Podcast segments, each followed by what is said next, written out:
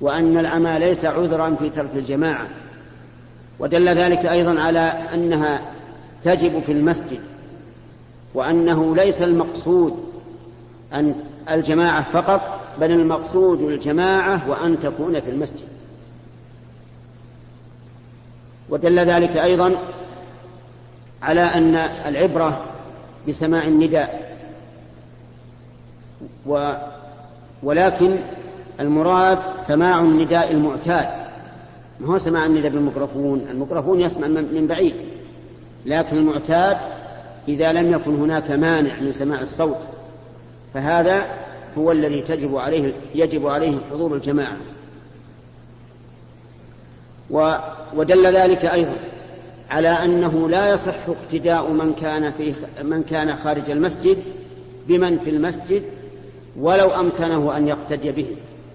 يعني مثلا لو كان الإنسان عنده بيت جنب المسجد وهو يسمع تكبيرة الإمام وقال لابنه مثلا أصلي أنا وياك جماعة مع الجماعة في بيتنا فإن ذلك لا يصح. لأنه لا بد من حضور المكان الذي تقام فيه الجماعة. إلا أنه إذا امتلأ المسجد وصلى الناس في الأسواق فإن الذين خارج المسجد يكونون تبعا للمسجد لاتصال الصفوف. وأما بدون اتصال الصفوف فإن من كان خارج المسجد لا تصح صلاته مع أهل المسجد. لا بد من الحضور. حتى لو كان يسمع كل التكبيرات فلا بد أن يحضر. فإذا قال قائل إذا كان مريضا ولا يستطيع الحضور لكن يسمع بواسطة الميكروفون يتابع الإمام. قلنا لا يصلي مع الإمام. هو معذور. معذور في ترك الجماعة وإذا كان من عادته أنه يصلي مع الجماعة فإنه يكتب له ما كان يعمل لما كان صحيحا. لقول النبي صلى الله عليه وعلى آله وسلم من مرض أو سافر كتب له ما كان يعمل صحيحا مقيما. والله أعلم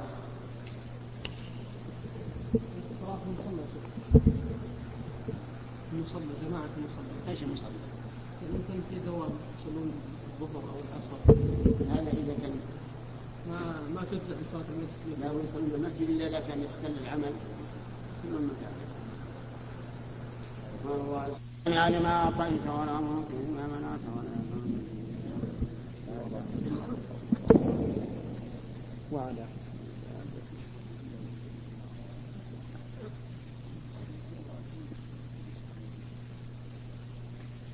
بسم الله الرحمن الرحيم. الحمد لله رب العالمين والصلاة والسلام على نبينا محمد وعلى آله وصحبه أجمعين. نقل المؤلف رحمه الله تعالى في سياق الأحاديث في باب فضل صلاة الجماعة. عن ابن مسعود رضي الله عنه قال من سره أن يلقى الله تعالى غدا مسلما فليحافظ على هؤلاء الصلوات حيث ينادى بهن. فإن الله شرع لنبيكم سنن فإن الله شرع لنبيكم صلى الله عليه وسلم سنن الهدى وإنهن من سنن الهدى. ولو أنكم صليتم في بيوتكم كما يصلي هذا المتخلف في بيته لتركتم سنة نبيكم. ولو تركتم سنة نبيكم لضللتم. ولقد رأيتنا وما يتخلف عنها إلا منافق معلوم النفاق. ولقد كان الرجل يؤتى به يهادى بين الرجلين حتى يقام في الصف. رواه مسلم. وفي رواية له قال إن رسول الله صلى الله عليه وسلم علمنا سنن الهدى وإن من سنن الهدى الصلاة في المسجد الذي يؤذن فيه. وعن أبي الدرداء رضي الله عنه قال سمعت رسول الله صلى الله عليه وسلم يقول ما من ثلاثة في قرية ولا بدو لا تقام فيهم الصلاة إلا قد استحوذ عليهم الشيطان فعليكم بالجماعة فإنما يأكل الذئب من الغنم القاصية. رواه أبو داود بإسناد حسن.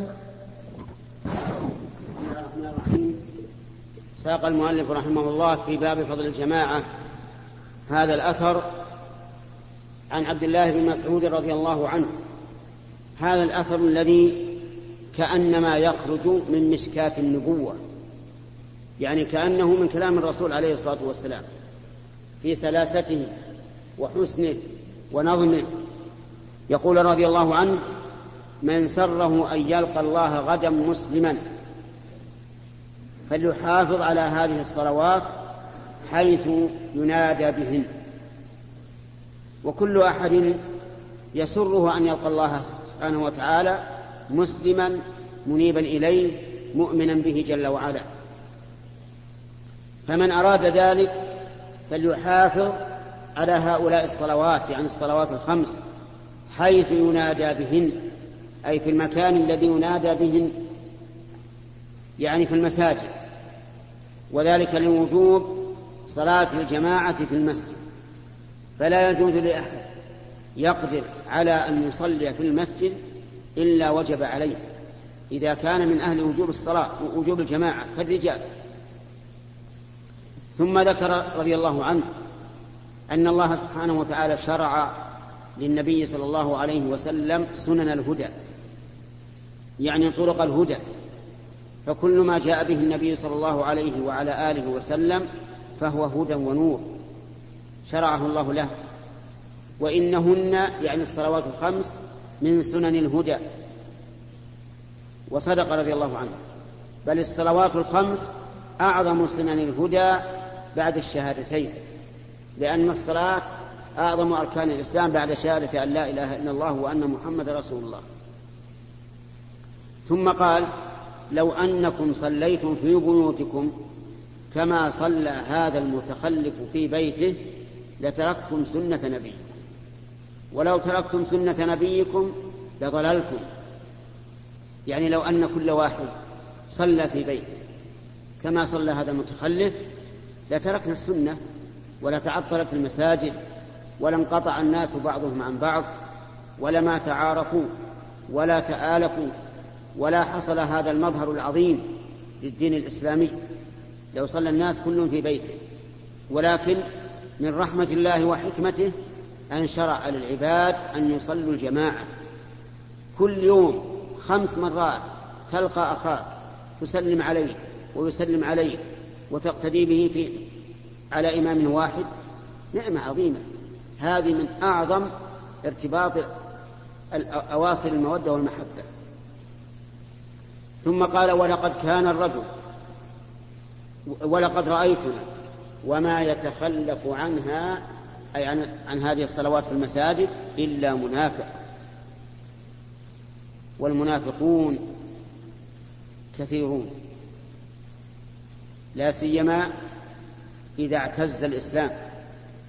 إذا اعتز الإسلام وقوي ما استطاع الإنسان أن يعلن كفره. ولهذا لم يبرز النفاق ولم يكثر النفاق في عهد الرسول صلى الله عليه وسلم إلا حين انتصر المسلمون في غزوة بدر. لما انتصر المسلمون في غزوة بدر في السنة الثانية من الهجرة بدأ النفاق يظهر خاف الكفار على أنفسهم فصاروا يعلنون الإسلام. حتى إنهم يأتون إلى الرسول صلى الله عليه وعلى آله وسلم يقولون نشهد إنك لرسول الله.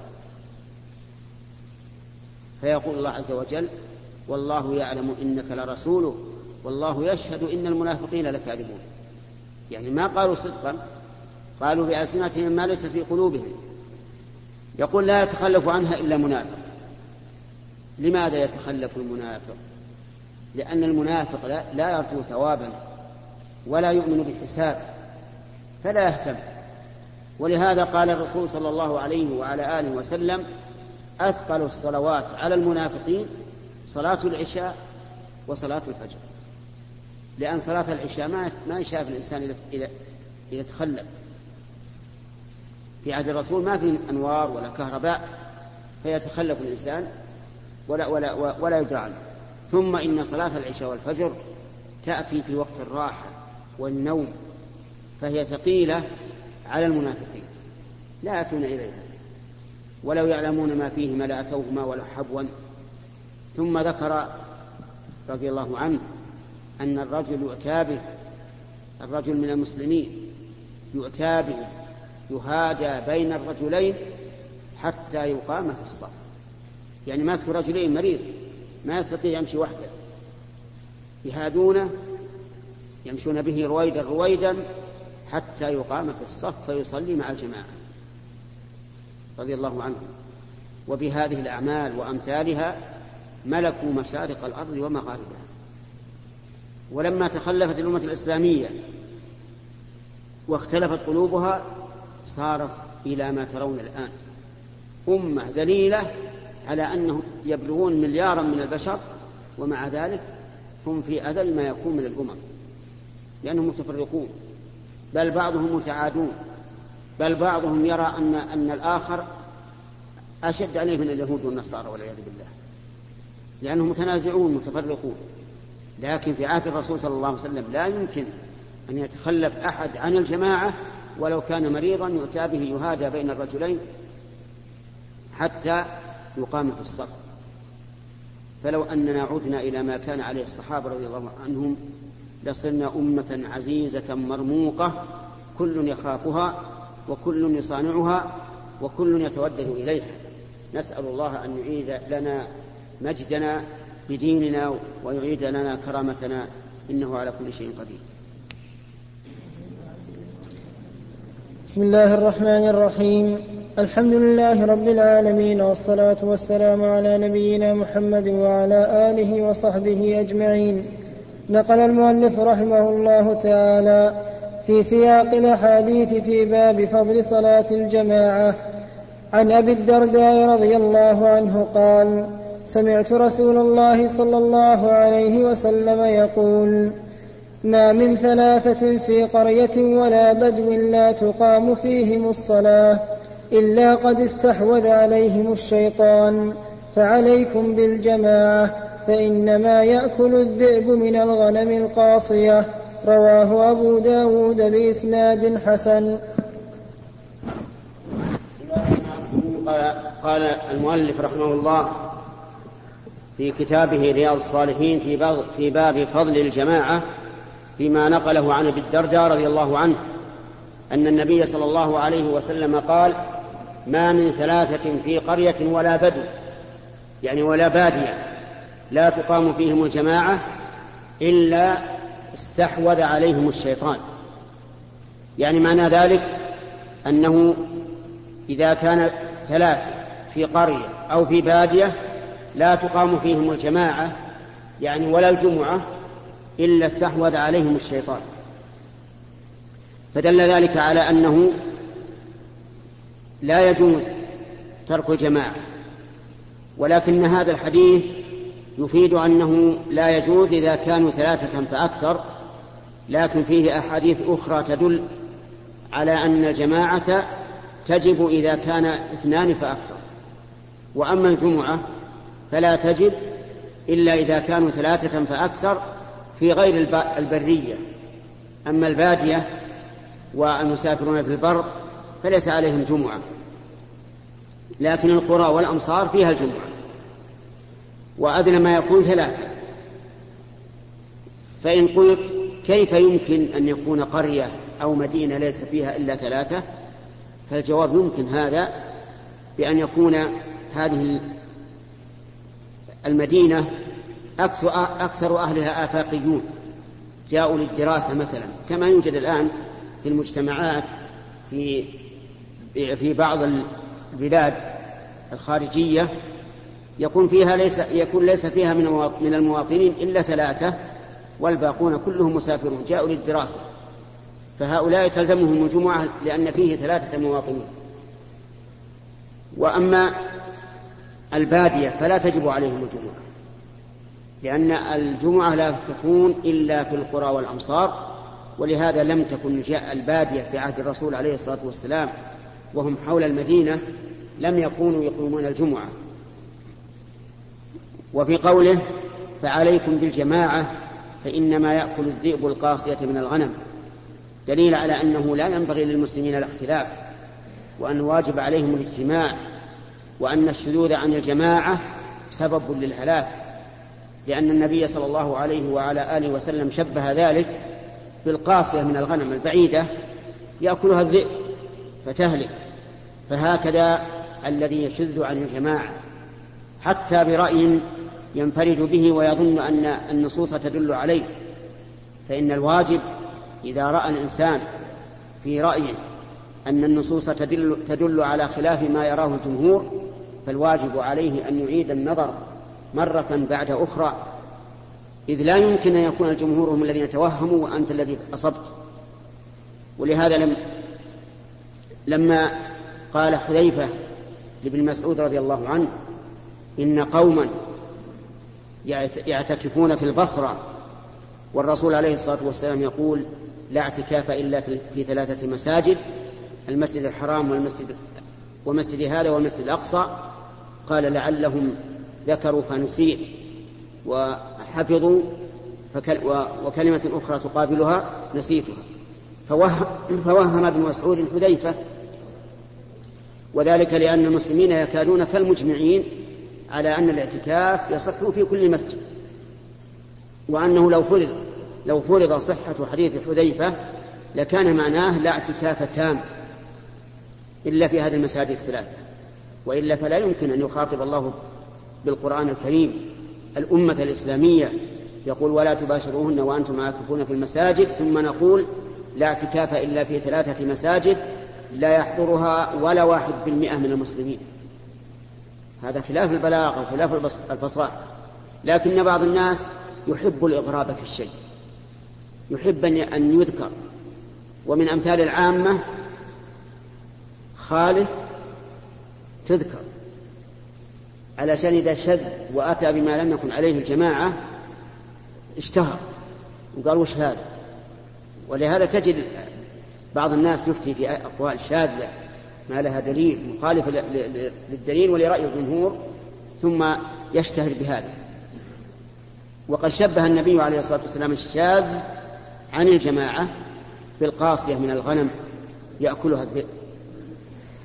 والله موفق. قال رحمه الله تعالى باب الحث على حضور الجماعة في الصبح والعشاء. عن عثمان بن عفان رضي الله عنه قال سمعت رسول الله صلى الله عليه وسلم يقول من صلى العشاء في جماعة فكأنما قام نصف الليل ومن صلى الصبح في جماعة فكأنما صلى الليل كله رواه مسلم. وفي رواية الترمذي عن عثمان بن عفان رضي الله عنه قال قال رسول الله صلى الله عليه وسلم من شهد العشاء في جماعة كان له قيام نصف ليلة ومن شهد العشاء والفجر في جماعة كان له كقيام ليلة. قال الترمذي حديث حسن صحيح. وعن أبي هريرة رضي الله عنه أن رسول الله صلى الله عليه وسلم قال ولو يعلمون ما في العتمة والصبح لأتوهما ولو حبوا متفق عليه. وعنه رضي الله عنه قال قال رسول الله صلى الله عليه وسلم ليس صلاة أثقل على المنافقين من صلاة الفجر والعشاء ولو يعلمون ما فيهما لأتوهما ولو حبوا متفق عليه.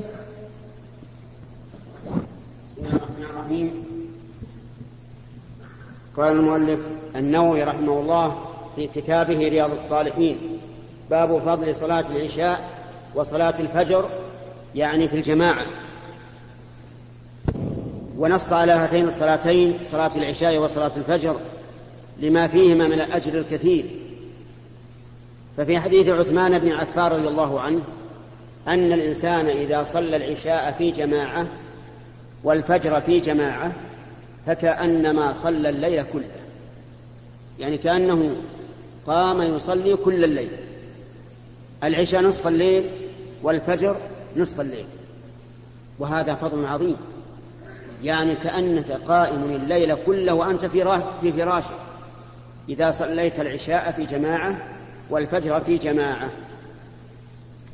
وقال عليه الصلاة والسلام كما في حديث أبي هريرة لو يعلمون ما في العتمة وصلاة الفجر لأتوهما ولو حبوا العتمة العشاء.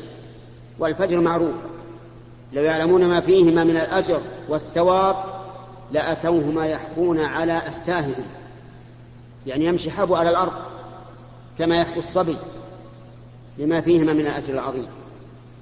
وكذلك الحديث الذي بعده حديث أبي هريرة أيضا أن أثقل الصلوات على المنافقين صلاة العشاء وصلاة الفجر. لأن المنافقين يصلون رياء وسمعة. وصلاة العشاء والفجر ظلمة لا يشاهدون فهم يأتون إليهما كرها. لكن الظهر والعصر والمغرب يأتون لأن الناس يشاهدونهم فهم يراؤون الناس. ولا يذكرون الله إلا قليلا. والعشاء والفجر ما فيه مراءات لأنها ظلمة. في عهد النبي عليه الصلاة والسلام ما فيه أنوار ما فيه كهرباء ولا فيه أتاريك ولا فيه سرج ظلمة فلا يشاهدهم أحد فيكون حضورهم العشاء والفجر ثقيلا عليهم لفوات المراءات. هذا من وجه من وجه آخر أنها أن صلاة العشاء والفجر وقت الراحة والنوم. ففي عهد الرسول عليه الصلاة والسلام الناس لا يسهرون كما يسهر الناس اليوم. ينامون مبكرين من حين يصلوا العشاء والفجر يقومون منهم من يمن الله عليه بقيام الليل فيقوم ومنهم من يقوم لصلاة الفجر. فهما ثقيلتان على المنافقين. فينبغي للإنسان أن يحرص على صلاة العشاء وصلاة الفجر. لكن صلاة العشاء ليست أفضل من صلاة العصر. صلاة العصر أفضل ولهذا اجتمع الآن صار ولهذا صارت الفجر قرينة للعصر وقرينة للعشاء. فهي قرينة العصر كما سبق أن من صلى البردين دخل الجنة. وقال عليه الصلاة والسلام إنكم سترون ربكم كما ترون القمر ليلة البدر. فإن استطعتم ألا تغلبوا على صلاة قبل طلوع الشمس وهي صلاة الفجر وصلاة قبل غروبها وهي صلاة العصر فافعلوا. صلاة الفجر مع صلاة العشاء أيضا إذا اجتمعتا فكأنما قام الإنسان الليل كله كل الليل. وكذلك أيضا لو يعلم الناس ما في العشاء والعتمة ما في العشاء والفجر لأتوهما ولو حبوا. فاحرص يا أخي المسلم على جميع الصلوات كن محافظا عليها فإن الله عز وجل يقول قد أفلح المؤمنون الذين هم في صلاتهم خاشعون والذين هم عن اللغو معرضون إلى قوله والذين هم على صلواتهم يحافظون أولئك هم الوارثون الذين يرثون الفردوس هم فيها خالدون فذكر الله الصلاة في أول الأوصاف الحميدة وفي آخر الأوصاف الحميدة وقال تعالى في سورة المعارج إن الإنسان خلق هلوعا إذا مسه الشر جزوعا وإذا مسه الخير منوعا إلا المصلين الذين هم على صلاتهم دائمون. وفي آخر الأوصاف الحميدة قال والذين هم على صلاتهم يحافظون. وبهذا يعرف أن الصلاة أعظم الأعمال بعد شهادة أن لا إله إلا الله وأن محمد رسول الله. جعلني الله وإياكم من مقيم الصلاة ومؤتي الزكاة المحافظين على أداء فرائض الله واجتناب محارم الله. الرحمن الرحيم. الحمد لله رب العالمين والصلاة والسلام على نبينا محمد وعلى آله وصحبه أجمعين. قال رحمه الله تعالى باب الأمر بالمحافظة على الصلوات المكتوبات والنهي الأكيد والوعيد الشديد في تركهن. قال الله تعالى حافظوا على الصلوات والصلاة الوسطى وقال تعالى فإن تابوا وأقاموا الصلاة وآتوا الزكاة فخلوا سبيلهم. عن ابن مسعود رضي الله عنه قال سألت رسول الله صلى الله عليه وسلم أي الأعمال أفضل؟ قال الصلاة على وقتها. قلت ثم أي؟ قال بر الوالدين. قلت ثم أي؟ قال الجهاد في سبيل الله متفق عليه. وعن ابن عمر رضي الله عنهما قال قال رسول الله صلى الله عليه وسلم بني الإسلام على خمس شهادة أن لا إله إلا الله وأن محمدا رسول الله وإقام الصلاة وإيتاء الزكاة وحج البيت وصوم رمضان متفق عليه. الله الرحمن الرحيم. قال المؤلف رحمه الله تعالى في كتابه رياض الصالحين باب وجوب المحافظة على الصلوات والتحذير من إضاعتهن. الصلوات خمس كتبهن الله عز وجل على عباده في كل يوم وليلة. لقوله تبارك وتعالى حين سأل النبي صلى الله عليه وسلم ربه أن يخفف عن العباد قال هن خمس في الفعل وخمسون في الميزان. وسأله أي سأل النبي صلى الله عليه وسلم رجل عن الإسلام ومنه الصلوات فذكر له خمس صلوات. قال هل علي غيرها؟ قال لا إلا أن تتطوع وأرسل معاذا إلى اليمن. وقال أخبرهم أن الله افترض عليهم خمس صلوات في كل يوم وليلة. وقد أمر الله بالمحافظة عليه فقال حافظوا على الصلوات والصلاة الوسطى خصها لما لها من المزية والفضل والمراد بالصلاة الوسطى صلاة العصر. فسر فسرها بذلك النبي صلى الله عليه وعلى آله وسلم. أعلم الخلق بكتاب الله عز وجل وبمراد الله. ولا قول لأحد بعد قول النبي صلى الله عليه وعلى آله وسلم. فحافظوا على الصلوات والصلاة الوسطى. وقال تعالى فإن تابوا وأقاموا الصلاة وآتوا الزكاة فخلوا سبيلهم. وليت المؤلف أتى بالآية الأخرى فإن تابوا وأقاموا الصلاة وآتوا الزكاة فإخوانكم في الدين. لأن هذه الآية تدل على أن من لم يحافظ على أن من لم يقم الصلاة فهو كافر. ثم ذكر حديث ابن مسعود رضي الله عنه أنه سأل النبي صلى الله عليه وعلى آله وسلم أي العمل أحب إلى الله؟ قال الصلاة على وقتها. يعني الصلاة على وقتها أي على الوقت المطلوب شرعا. إن كان مما يطلب تقديمه فتقديمها أفضل. وإن كان مما يطلب تأخيره فتأخيره أفضل. والصلوات الخمس كلها الأفضل فيها التقديم. إلا العشاء فالأفضل فيها التأخير. ما لم يشق على الناس وإلا الظهر في شدة الحر فالأفضل فيها التأخير تيسيرا على الناس وتخفيفا عليهم. وأما الفجر والعصر والمغرب فالأفضل فيها التعجيل على كل حال. لكن قال العلماء رحمهم الله من قام حين يسمع النداء يتوضأ ويتأهب للصلاة فهذا تقديم. يعني ليس المعنى أنه من يوم يأذن تصلي لا. المهم أن تستعد للصلاة من أول وقتها. قال ابن مسعود ثم أي؟ قال بر الوالدين. يعني الإحسان إليهما بالقول والفعل والمال والجاه والخدمة وغير ذلك. بر الوالدين الأب والأم. قلت ثم أي؟ قال الجهاد في سبيل الله. قال ابن مسعود ولو استزدته لزادني. يعني لو طلبت زيادة ثم أي ثم أي لزادني. قال ذلك بناء على ما عرفه من قرينة الحال. وفي هذا الحديث دليل على إثبات المحبة لله عز وجل وأنه يحب الأعمال كما يحب العاملين و وأن حبه يتفاوت سبحانه وتعالى. بعض الأشياء أحب إليه من بعض. وفيه أن بر الوالدين مقدم على الجهاد في سبيل الله.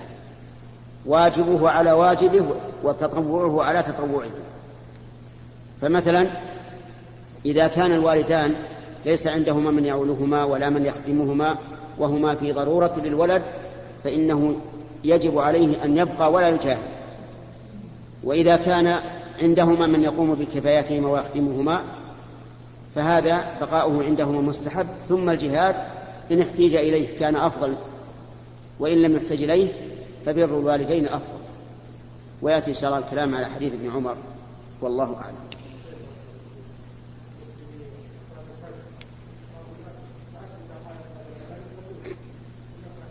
بالنسبة للفجر بارك الله فيكم المعروف أن التوقيت الذي بأيدي الناس الآن توقيت ملقرة فيه التقديم. يعني فيه قبل الفجر خمس دقائق على أقل تقدير وبعض الإخوان خرجوا إلى البر ورأوا أن الفرق بين هذا التوقيت اللي بأيدي الناس وبين طلوع الفجر نحو ثلث ساعة. فالمسألة خطيرة جدا. ولهذا لا ينبغي للإنسان في صلاة الفجر أن أن يبادر بإقامة الصلاة بل يتأخر ثلث ساعة 25 دقيقة حتى يتيقن أن الفجر خرج. الحمد لله رب العالمين والصلاة والسلام على نبينا محمد وعلى آله وصحبه أجمعين. نقل المؤلف رحمه الله تعالى في سياق الأحاديث في باب الأمر بالمحافظة على الصلوات المكتوبات والنهي الأكيد والوعيد الشديد في تركهن. عن ابن عمر رضي الله عنهما قال قال رسول الله صلى الله عليه وسلم بني الإسلام على خمس شهادة أن لا إله إلا الله وأن محمدا رسول الله وإقام الصلاة وإيتاء الزكاة وحج البيت وصوم رمضان. متفق عليه. بسم الله الرحمن الرحيم. نقل المؤلف النووي رحمه الله في كتاب رياض الصالحين في باب فضل الصلوات الخمس. والنهي الأكيد والوعيد الشديد على من ضيعهن. ما رواه ابن عمر رضي الله عنهما عن النبي صلى الله عليه وعلى آله وسلم أنه قال بني الإسلام على خمس. شهادة أن لا إله إلا الله وأن محمد رسول الله. هذا واحد. وإقام الصلاة. هذا الثاني. وإيتاء الزكاة. هذا الثالث. وحج البيت هذا الرابع وصوم رمضان هذا الخامس. هكذا رواه ابن عمر رضي الله عنهما وفي لفظ أنه قدم الصوم على الحج. فعلى الأول بنى البخاري رحمه الله ترتيب الصحيح صحيح البخاري فبدأ في الحج قبل الصيام. وأكثر الأحاديث على تقديم الصيام على الحج. قوله صلى الله عليه وعلى آله وسلم بني الإسلام. يعني أن الإسلام شبهه بالقصر. الذي له خمسة أعمدة. هذا القصر مبني عليه. ومعلوم أن الأعمدة هي أساس البنيان. وأنه إذا فقدت الأعمدة تداعى البنيان وانهدم فإن بني على غير أعمدة بني بناء ضعيفا ولكن الإسلام بناء قوي محكم. شرعه الله عز وجل لعباده وقال اليوم أكملت لكم دينكم وأتممت عليكم نعمتي ورضيت لكم الإسلام دينا. هذه الدعائم وهذه الأعمدة الخمسة بينها صلى الله عليه وعلى آله وسلم بقوله شهادة أن لا إله إلا الله وأن محمدا رسول الله. يعني أن تشهد معترفا بلسانك مؤمنا بقلبك أنه لا معبود حق إلا الله. كل ما عبد من دون الله فهو باطل. فيه أناس يعبدون الشمس وفيه أناس يعبدون القمر وفيه أناس يعبدون الشعر وهي نجم من النجوم وفيه أناس يعبدون الأشجار. وفيه أناس يعبدون البقر وفيه أناس يعبدون فروج النساء. أمم مختلفة. لكن من المعبود حقا؟ الله عز وجل. أشهد أن لا إله إلا الله أقول ذلك معترفا بلساني مؤمنا بقلبي أنه لا معبود حق إلا الله. وهذا هو مقتضى الشرع ومقتضى العقل. لأن الذي يستحق العبادة هو الذي خلق الخلق. ومن الذي خلق الخلق؟ الله عز وجل. قال الله تبارك وتعالى أم خلقوا من غير شيء أم هم الخالقون؟ وقال تعالى أفرأيتم ما تمنون؟ أأنتم تخلقونه أم نحن الخالقون؟ لو اجتمع الخلق كلهم على أن يخلقوا جنينا واحدا ما استطاعوا. بل قال عز وجل واستمعوا لما قال. قال يا أيها الناس ضرب مثل فاستمعوا له. ضرب الله لنا مثلا وأمرنا أن نستمع له. إن الذين تدعون من دون الله كل الذي تدعون من دون الله لن يخلقوا ذبابا ولو اجتمعوا له. سبحان الله. كل المعبودات على اختلاف أصنافها لن يخلقوا ذبابا ولو اجتمعوا له. لو تجتمع كل المعبودات سوى الرب عز وجل على أن يخلقوا ذبابا ما استطاعوا إلى ذلك سبيلا. هذا في القدر في الشرع. قال الله تبارك وتعالى قل لئن اجتمعت الإنس والجن على أن يأتوا بمثل هذا القرآن لا يأتون بمثله. إذا لا أحد يستطيع أن يأتي بمثل كلام الله ولا أن يخلق مثل خلق الله. ولئن سألتهم من خلق السماوات والأرض ليقولون الله. ولئن سألتهم من خلقهم ليقولن الله. أم قل من يرزقكم من السماء والأرض أم من يملك السمع والأبصار ومن يخرج الحي من الميت ويخرج الميت من الحي ومن يدبر الأمر؟ فسيقول الله. إذا هذا الذي موصوف بهذا الأوصاف هو المستحق للعبادة. أيستحق العبادة شيء مدبر؟ الشمس مدبرة. والشمس تجري لمستقر الله ذلك التطيب العزيز العليم. هل تستحق أن تعبد؟ القمر هل يستحق أن يعبد؟ النجم هل يستحق أن يعبد؟ الشجر هل يستحق أن يعبد؟ لا أحد يستحق. كل هذه مربوبة مخلوقة. حاج إبراهيم عليه الصلاة والسلام قومه فلما جن عليه الليل وأظلم رأى كوكبا. وكان من قومه من يعبد النجوم. قال هذا ربي. يقول من؟ إبراهيم. علشان يبين يقيم عليهم الحجة. قال هذا ربي. الكوكب مشى كالعادة حتى غاب. فلما أفل يعني غاب قال لا أحب الآفلين. لأن الرب لا يغيب عن, عن, عن عباده وهذا غاب. فلما رأى القمر بازغا وهو أعلى من النجوم إضاءة قال هذا رب يعني فيه من يعبد القمر. فلما أفل يعني غاب قال لئن لم يهدني ربي لأكونن من القوم الضالين. وهذه أشد من الأول. هذا قال لا أحب الآفلين وهذا قال إن عبدت فأنا ضال ولئن لم يهدني ربي لأكونن من القوم الضالين. جاء إلى شيء أكبر. وهي الشمس وهم يعبدونها أيضا. فلما رأى الشمس بازغة قال هذا رب. فلما أفلت غابت. هل تكون ربا وهي تغيب عن, عن مربوبها؟ أبدا. فلما أفلت أعلن عليه الصلاة والسلام التوحيد. قال يا قوم إني بريء مما تشركون. إني وجهت وجهي للذي فطر السماوات والأرض حنيفا وما أنا من المشركين. إذا لا إله إلا الله يعني لا معبود حق إلا الله وكل ما يعبد من دون الله فهو باطل. والعجيب أن هذه الأصنام التي تعبد يا إخواني العجيب أن يوم القيامة تجمع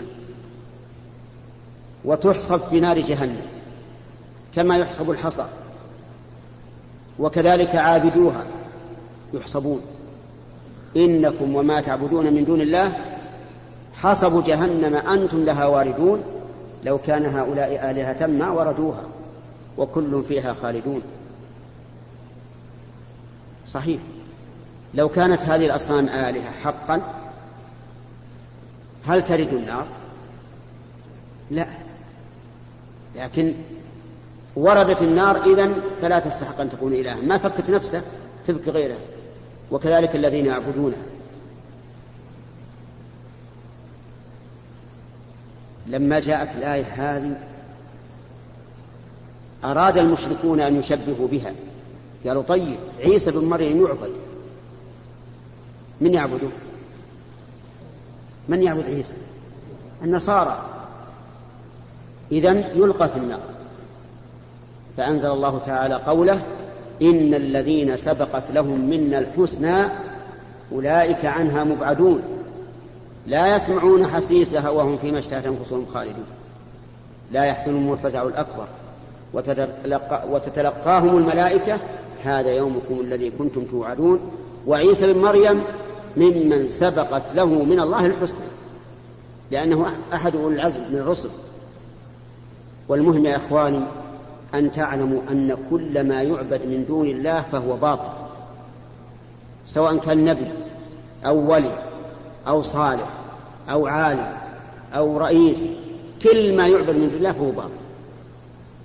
عبادته باطلة. من الذي يستحق العبادة؟ أجيبوا يا أخوان. الله هو الذي يستحق العبادة وما سواه فهو باطل. إذا هذا انتبهوا أشهد شهادة أن لا إله إلا الله. طيب الثاني وأن محمدا رسول الله ويأتي إن شاء الله الكلام عليه. في الدرس المقبل.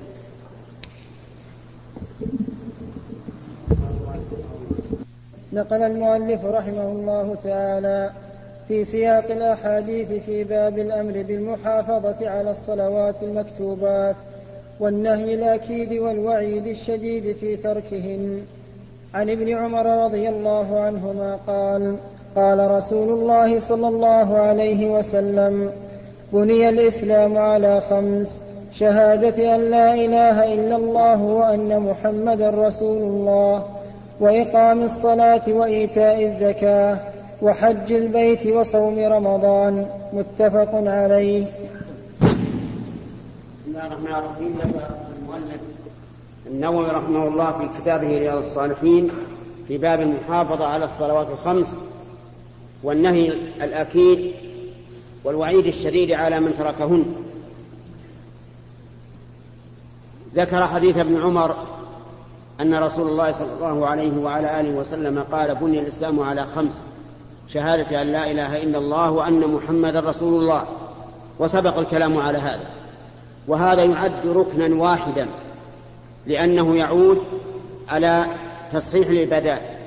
إذ أن كل عبادة لا تصح إلا بالإخلاص الذي تتضمنه شهادة أن لا إله إلا الله والمتابعة التي تتضمنها شهادة أن محمد رسول الله. ولهذا جعل ذلك ركنا واحدا. أما الثاني فهو إقام الصلاة. الصلاة يعني الصلوات الخمس وما يتبعها من النوافل وما وما يستقل يستقل من النوافل أيضا. إقام الصلاة من أركان الإسلام. والصلوات الواجبة في الإجماع هي خمس. الصبح والظهر والعصر والمغرب والعشاء والجمعة تكون في محل الظهر. وما عدا ذلك فمختلف فيه. فالوتر اختلف العلماء هل هو واجب يأثم الإنسان بتركه أو سنة أو فيه تفصيل وهو أن من له ورد من الليل يجب عليه أن يوتر ومن ليس له ورد وإنما ينام إذا صلى العشاء إلى الفجر فهذا لا يجب عليه الوتر. وأما صلاة الكسوف فمختلف فيها. من العلماء من يقول واجبة ومنهم من يقول ليست واجبة تأخر عن إخوانك. تأخر لا تستدبرون فمن العلماء من يقول إنها واجبة ومنهم من يقول ليست بواجبة. والصحيح أنها واجبة لأن النبي صلى الله عليه وسلم أمر بها. وفزع لما كسفت الشمس وصلاها صلاة غريبة. لكنها فرض كفاية. إذا قام بها من يكفي من أهل البلد سقط عن الباقي. وكذلك أيضا اختلف العلماء رحمهم الله في تحية المسجد. هل هي واجبة أو لا؟ والقول بالوجوب قول قوي لكن يمنع القطع به أحاديث تدل على أنها أي تحية المسجد ليست بواجبة مثل مجيء الإمام يوم الجمعة فإن النبي صلى الله عليه وعلى آله وسلم يدخل المسجد يوم الجمعة ويصعد المنبر ويخطب الناس ويجلس بين السجدتين ولا يصلي تحية المسجد. وكذلك ظواهر أخبار أخرى تدل على عدم وجوب تحية المسجد. وكذلك صلاة العيدين اختلف فيها العلماء فيهما العلماء. منهم من يقول إنها واجبة ومنهم يقول سنة ومنهم من يقول فرض كفاية. فالمهم أن الصلوات المجمعة على وجوبها هي الخمس والجمعة بدل عن الظهر. ومعنى إقام الصلاة أن يأتي بها الإنسان في أوقاتها متمما شروطها وأركانها وواجباتها ومكملا ذلك بمستحباتها هذا هو إقام الصلاة. وأما إيتاء الزكاة فهو إعطاء الزكاة لمستحقها. والزكاة هي المال الذي أو هي القسط من مالك الذي أوجبه الله تعالى عليك. أيها الذهب في ختام هذه المادة والنقد. نسأل الله أن نلقاكم في لقاءات متجددة. مع تحيات.